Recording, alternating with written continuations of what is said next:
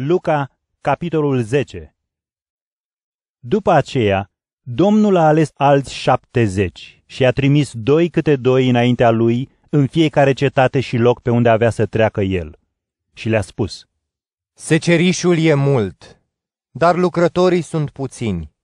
Rugați-l așadar pe stăpânul secerișului să trimită lucrători la secerișul lui. Mergeți!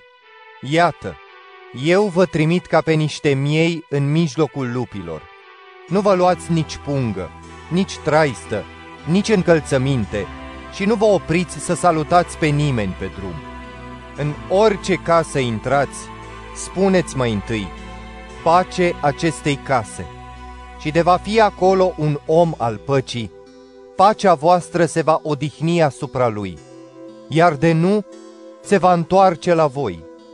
Rămâneți în acea casă, mâncați și beți de la ei, fiindcă vrednic este lucrătorul de plată.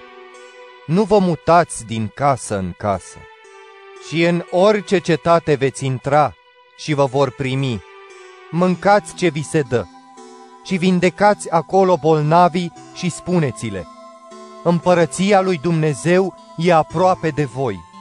Dar în orice cetate veți intra și nu vă vor primi, ieșiți în piețele ei și spuneți, Scuturăm chiar și praful care ni s-a lipit de picioare în cetatea voastră, dar să știți că împărăția lui Dumnezeu este aproape.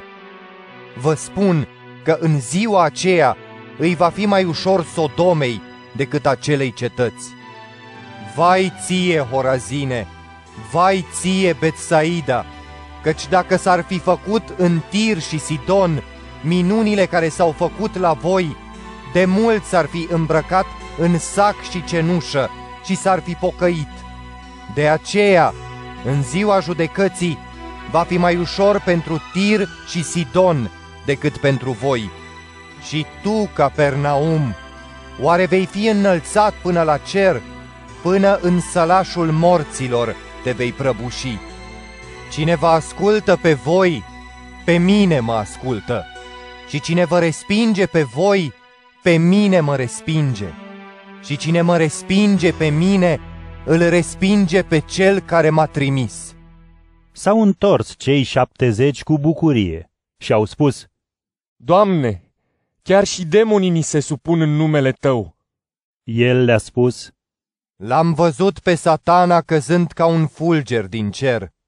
Iată, v-am dat puterea să călcați peste șerpi și scorpioni, peste toată puterea dușmanului, și nimic nu vă va vătăma. Dar nu vă bucurați că vi se supun duhurile, ci bucurați-vă că numele voastre au fost scrise în ceruri. În ceasul acela, Iisus a bucurat în Duhul Sfânt și a spus, De preamăresc, Tată, Domn al cerului și al pământului, că ai ascuns acestea înțelepților și învățaților și le-ai dezvăluit pruncilor. Da, Tată, pentru că așa ți-a plăcut ție. Toate mi-au fost date de Tatăl meu și nimeni nu știe cine este Fiul în afară de Tatăl și nici cine este Tatăl în afară de Fiul și de cel căruia Fiul vrea să-i dezvăluie. După ce s-a întors la ucenici, le-a zis deoparte, Fericiți ochii care văd ce vedeți voi, fiindcă vă spun că mulți profeți și regi au vrut să vadă ce vedeți voi și n-au văzut, și să audă ce auziți voi și n-au auzit. Și iată că un învățător al legii s-a ridicat să-l pună la încercare și a spus, Învățătorule, ce să fac ca să moștenesc viața veșnică? Și i-a zis, Ce scrie în lege? Cum citești?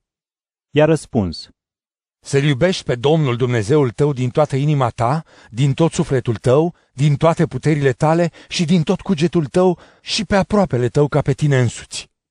iar el i-a spus, Ai răspuns drept. Fă așa și vei trăi.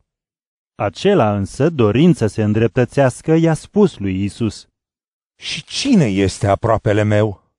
Isus a răspuns, Un om cobora de la Ierusalim la Ierihon și a căzut în mâinile unor tâlhari, care l-au dezbrăcat și l-au bătut și au plecat, lăsându-l pe jumătate mort. Din întâmplare, un preot cobora pe acel drum și văzându-l, a trecut pe partea cealaltă. La fel și un levit, care trecea prin locul acela, văzându-l, a trecut pe partea cealaltă. Dar un samaritean care călătorea a ajuns lângă el și văzându-l, i s-a făcut milă. S-a apropiat, i-a legat rănile, a turnat pe ele un de lemn și vin, l-a pus pe asinul său și l-a dus la un han și l-a îngrijit. În ziua următoare a scos doi dinari, pe care i-a dat hangiului și i-a spus, Ai grijă de el și ce vei cheltui în plus îți voi da eu la întoarcere. Care dintre aceștia trei ți se pare că a fost aproapele celui căzut în mâna tâlharilor? Iar el a răspuns, Cel care și-a făcut milă de el. și Iisus i-a spus, Mergi și fă la fel. Pe când mergeau, au intrat într-un sat și l-a primit o femeie pe nume Marta.